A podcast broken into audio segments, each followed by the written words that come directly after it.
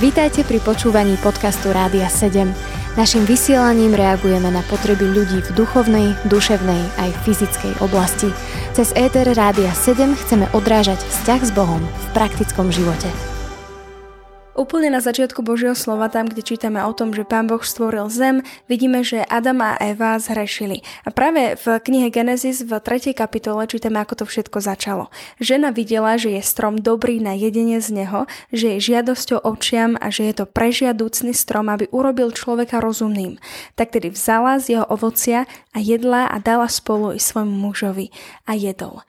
Prečo chcela byť tak veľmi Eva rozumná, alebo prečo sa tu píše o tom, že vlastne urobila ten hriech kvôli tomu, aby bola rozumná? Nejde tam len o tú rozumnosť, sú tam viaceré veci zapísané a zaujímavé je, že keď zoberieme tento prvotný hriech, tak nie je to niečo veľmi, alebo vôbec opol zlé, alebo niečo také, čo by sme povedali, joj, to je hrozné. Tri veci sú tam.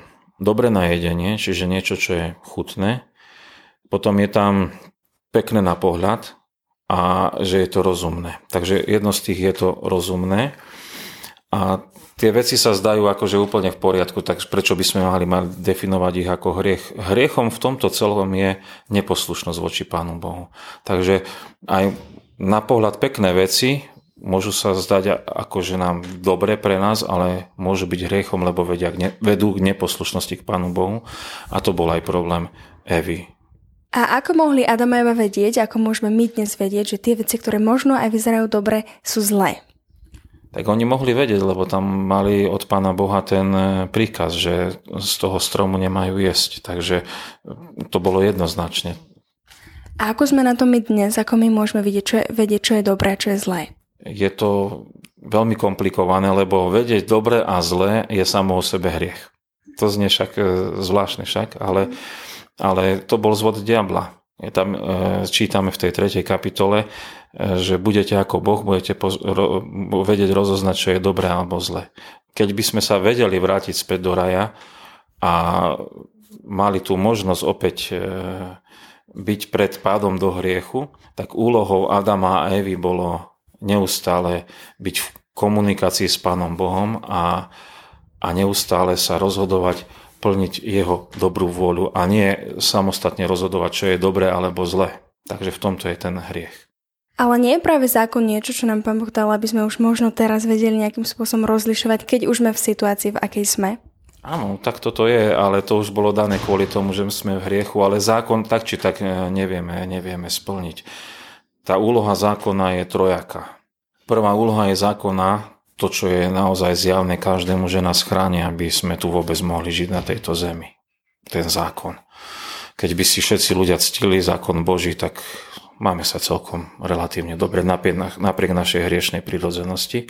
Druhá vec je, ako v Novej zmluve čítame od Apoštola Pavla, že zákon nás upozorňuje na to, že sme hriešnici. A úplne zjavne nám to ukazuje, že ten zákon nie sme schopní e, plniť a potom, keď máme Ducha Božieho ako znovuzrodení kresťania, keď nám Pán Boh dá túto milosť, tak potom ten zákon je, má tú, tú tretiu úlohu a to je, že my ho túžime plniť, lebo milujeme Pána Boha. Takže ten zákon áno, samozrejme má svoje miesto a vidíme také trojaké.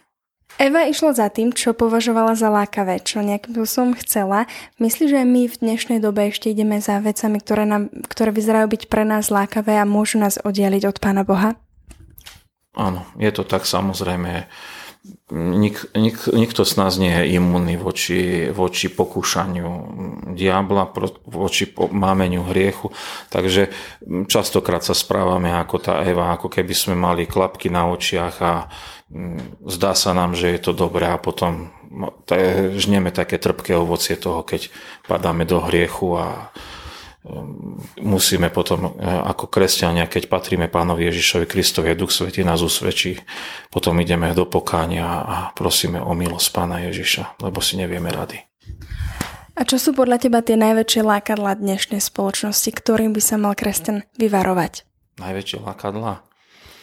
Asi je to individuálne, každé iné, ale ja to vnímam hlavne v tejto modernej dobe je veľ, obrovský tlak na, na ľudí, čo sa týka toho konzumu a toho mať niečo, vlastniť niečo. A to je obrovský tlak.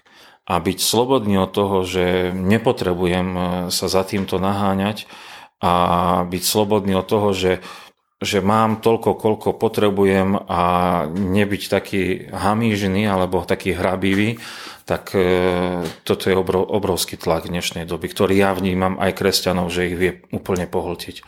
Nemajú potom čas na Božie veci a zbytočne riešia e, možno každú chvíľku niečo nové a staré vyhadzujú a jednoducho tento konzum je obrovský tlak na, na dnešných ľudí. A myslíš, že Pán Ježiš nám dáva dosť na to, aby sme nepotrebovali tie veci, ktoré sú v tomto svete, ale mali naozaj dostatok? Ja keď som uveril v Pána Ježiša Krista, tak som eh, prežil osobne takú, ne, nepoviem to krízu, ale také vysvetlenie od Pána Ježiša Krista, že majetok a peniaze nie sú všetko.